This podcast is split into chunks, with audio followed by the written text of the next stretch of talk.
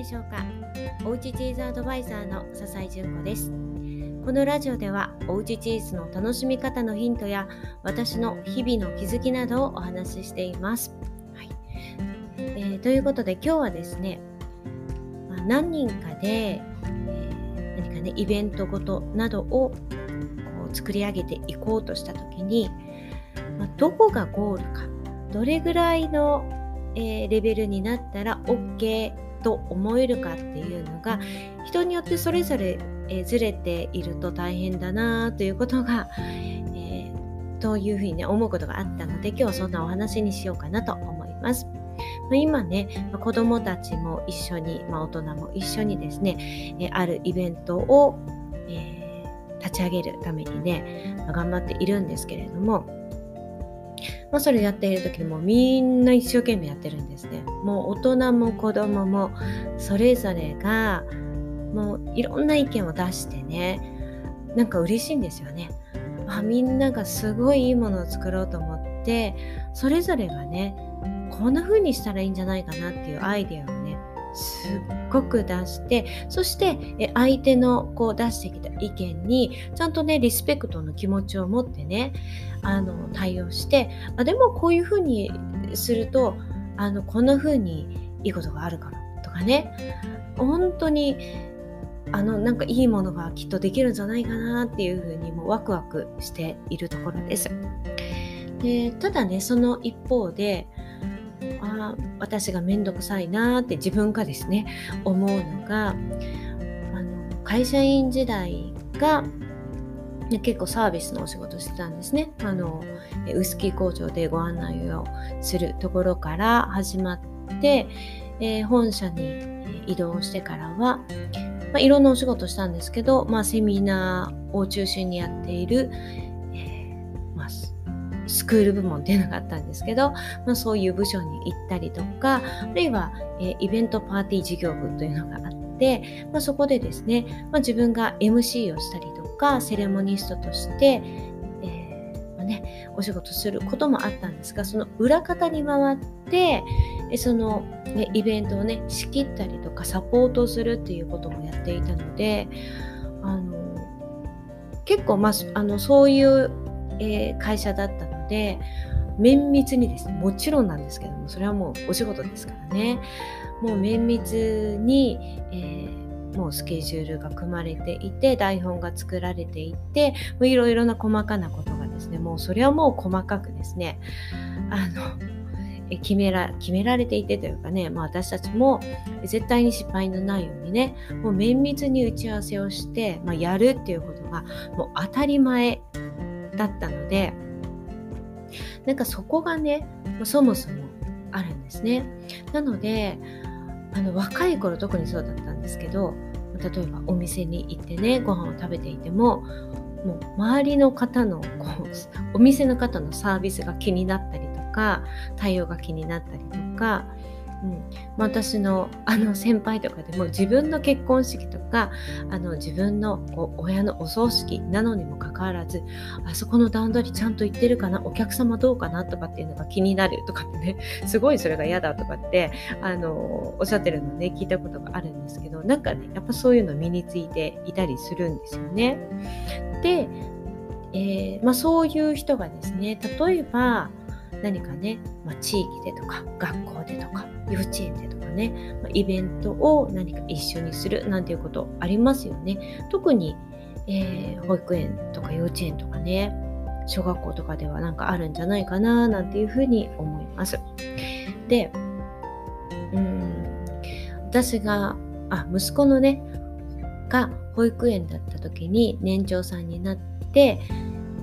卒園式の後に先生たちへの感謝会っていうのをするっていうことになったんですね。まあ、これは毎年やっている恒例のものだったんですけれどもじゃあどんな風にしようかなっていうので、まあ、私はね MC をやってほしい司会をねやってほしいという風に言われたのであのあ分か分かったよということでね引き受けたわけなんですけれどもなんかこうなんですかねそれを、えーまあ、委員としてね中心にやっている人がいて、えー、まあこうねいろいろ聞いていくと何もこうない。何ですか？こういう風に先生にこんな風にして花束を渡してここで歌を歌ってみたいなのとかがなっているだけでこれが誰をするかっていうのが決まっているだけでこうどこで誰がどうやっててっていうのが全くわからない状況だったんですよね。うん、なのであのじゃあ私がなんか進行を作るよとかねいや台本をいや作るよ、うん、タイムスケジュール作るよって言ったらえそんなのなんかいらないそんな風に大層なものではないから、うん、もうなんとなくあの雰囲気で話してくれたらいいからみたいなことを言われたんですけど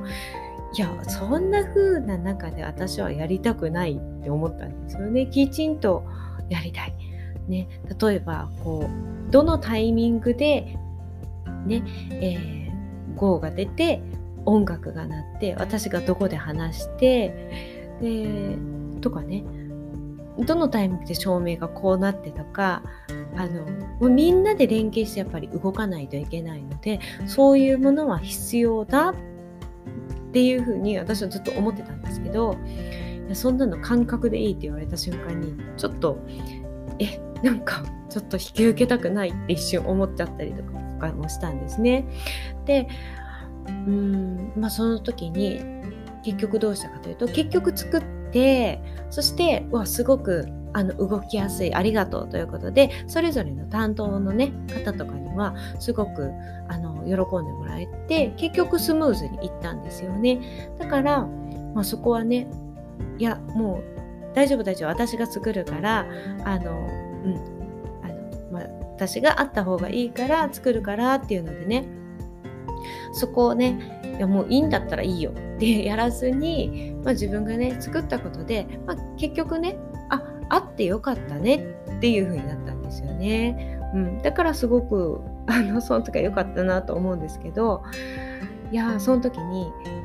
あの自分はそういうお仕事をしていたからこういうものがあるとこういうところまでが分かっているとスムーズやだよって気づけるけれども、まあ、そういうふうなことを、まあ、ほとんどの人はそんなことあまりねお仕事として知ってない人の方が多いのであのそういうことに、まあ、気づかないというかね。うん、いや別にそんなそんなすごいものじゃ仕事じゃないからって思われるのもあ当然だなっていうふうに後で思ったんですよね。その時にはいやいやもうなんでこんなちゃんとしないのとかって思ってたりとかすっごいしてたんですけど、うん、なのでそこからですねあなんとなくあのそのね自分がやってきたことが違うからそれに対するこう考え方とかえー、こここまでなったらいいというレベルとか準備の仕方とかも違うからそれはもう仕方がないんだよねっていうふうに学んだんですよね。でだからあのじゃあ適当でいいかっていうわけではなくってまあなんとなく、まあ、みんながねどんな風に思ってるんだろうなっていうのをヒアリングしてあなるほどこれぐらいのレベルをよしと思ってるんだなみんなあ納得できるんだなっていうのをこう確認するっていうのとあとはでもそれだと私はちょっとそうなんかもうちょっとここよくできるよねみたいなところが気づいているのであればあの全部細かくじゃなくてもあのその部分だけあのみんなにこういう風にしたらいいんじゃないかなっていうので共有してあそうだねそれいいねっていう風になってもらってこうちょっとでもねこうよくできたらいいかなみたいに 思うようにね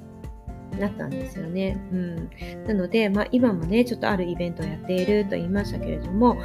あのねむやみやたらに自分からこうわーって話していくのがちょっと怖いなと思ってまずは皆さんのこう考えを聞いてみようと思ってでそこであこんな風にしたらどうかなみたいなのをちょこっとちょこっと入れつつ皆さんの反応を見つつあこれぐらいまでだったらあ皆さんも OK だなとか、まあ、ここはでも私譲れないからちゃんとリハーサルまではやって最後臨みたいからこれぐらいまでには準備してほしいなとかやっぱり自分がやってきたからこう気づけるところっていうのもあると思うので、まあ、そのちょっと譲れない部分っていうのも残しておきつつもまあ皆さんの様子を見ながらこうねお仕事ではないからこう自分の方にねあくまでもこう引っ張ってくるのではなくってこうなんとなくいいところを探りながらこうやって行くのがいいのかなみたいに、えー、最近は思っています。皆さんそんなことありますか？皆さんね、なんか得意分野とかで。はい。ということで、なんか話がね、長くなってしまいましたが、今日はこんな、えー、ところで終わりにしようと思います。ではまた明日お会いしましょう。